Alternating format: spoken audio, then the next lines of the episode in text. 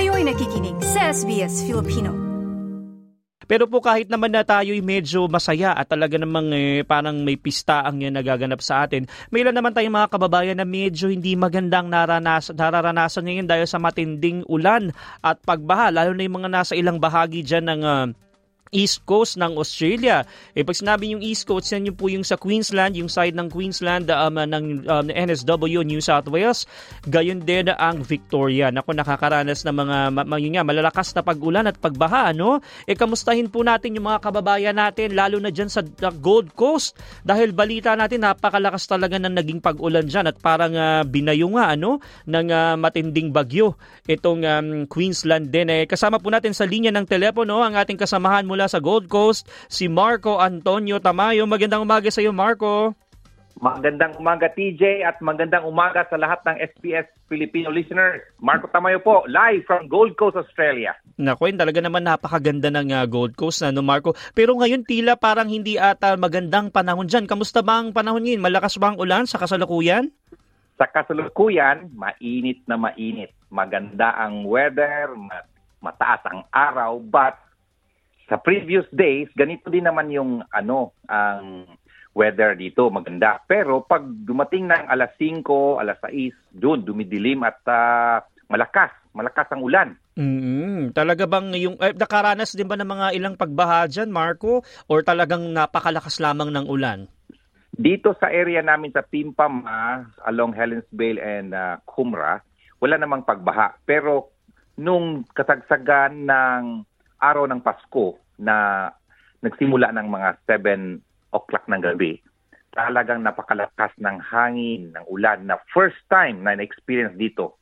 Mostly sa tanong ko sa mga kapitbahay at mga kaibigan ko dito, sabi nila first time na nangyari yung sa Gold Coast. At pagkakinabukasan, supposed to be mag-Boxing Day kami, lumabas kami, ang daming mga puno na natanggal at natumba. At meron mga post din at mga imagine yung mga signage na bakal. Mm-hmm. Merong natumba at natanggal. So ganun palakas. Oo, no, parang nabanggit mo nga na first time pala ng mga naranasan diyan, ano? Ibig sabihin ba, Marco, marami ring nawalan ng kuryente kung nagbagsakan ng mga diyan, mga poste? Eksakto, yung nung December 25 ng gabi hanggang umaga ng 26, walang kuryente. Nawalan kami.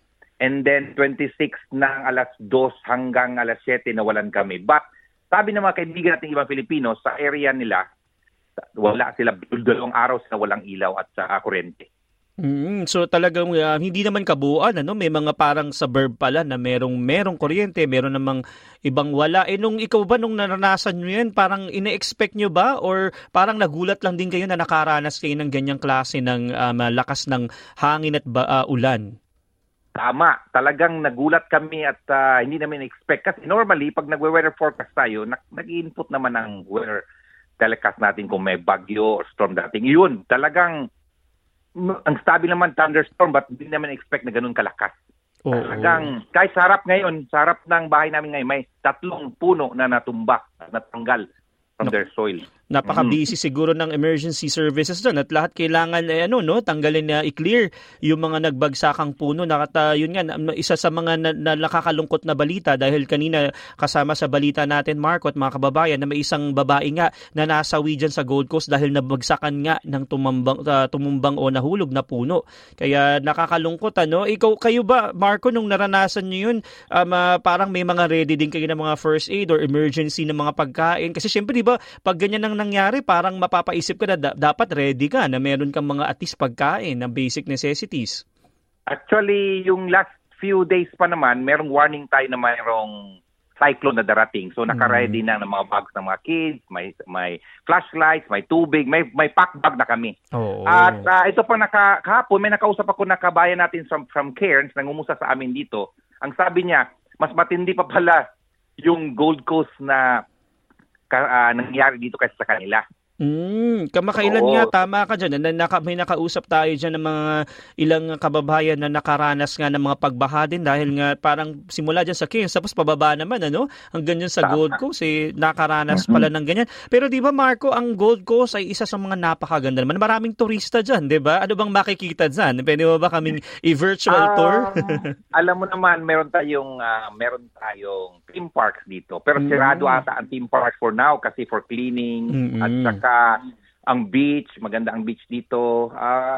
Siyempre, Gold Coast, knowing lahat ng mga turista pumunta dito dahil sa theme park for family and yung beach nga. Pero kahapon na nakikinig ako sa news, yun nga, parang sirado at ang theme park ngayon dahil we have to clean up the place dahil sa nangyari. Tama ka, at lalo na delikado din siyempre kung malakas ang hangin, yung mga rides, di ba? Medyo hindi mo talaga dapat munang sakyan siguro dahil kung malakas ang hangin, medyo delikado. At alam mo ba, TJ, gusto ko lang i-share sa inyo na na-experience ko kasi on the road kami habang nagta-thunderstorm.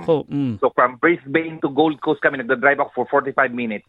Grabe, non-stop ang kidlat at kulog. Non-stop, nakikita mo, talagang tuloy-tuloy.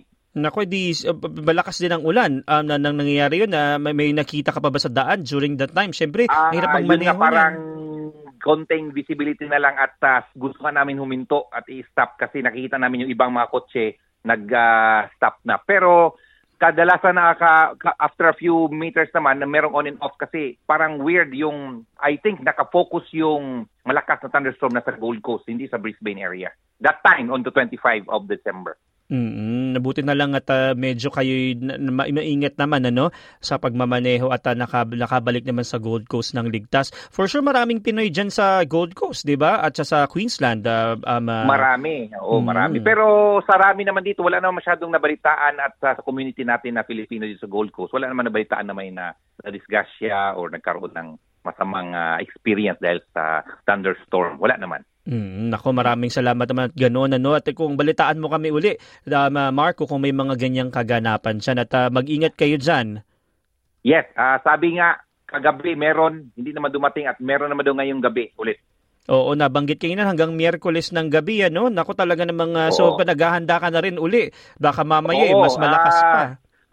Charge na lahat ang phone, charge na lahat ang mga flashlights at electric fan kasi mainit talaga pag walang kuryente. Oo, at yung mga pagkain din, baka mamaya hindi naman nagkakaubusan kasi nabanggit nung nakausap natin sa Cairns na medyo nagkakaubusan sa mga grocery dahil syempre dahil ang hirap lumabas o di kaya naman yun nga dahil bumabaha. Diyan ba may mga ganun din kang nakita? Wala naman.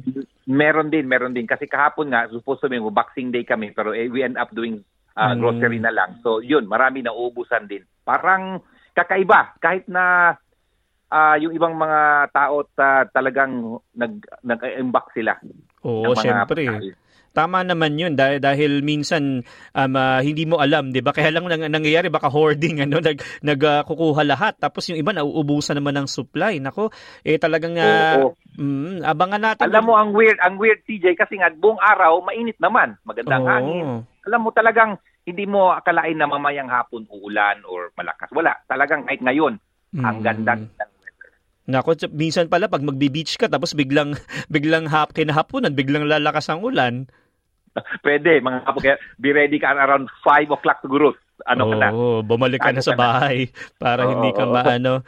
Naku, abangan natin yung mga development dyan, Marco, at balitaan mo kami kung ano mga kaganapan. Maraming salamat, Marco. Maraming salamat din, TJ. Ayan. Bye.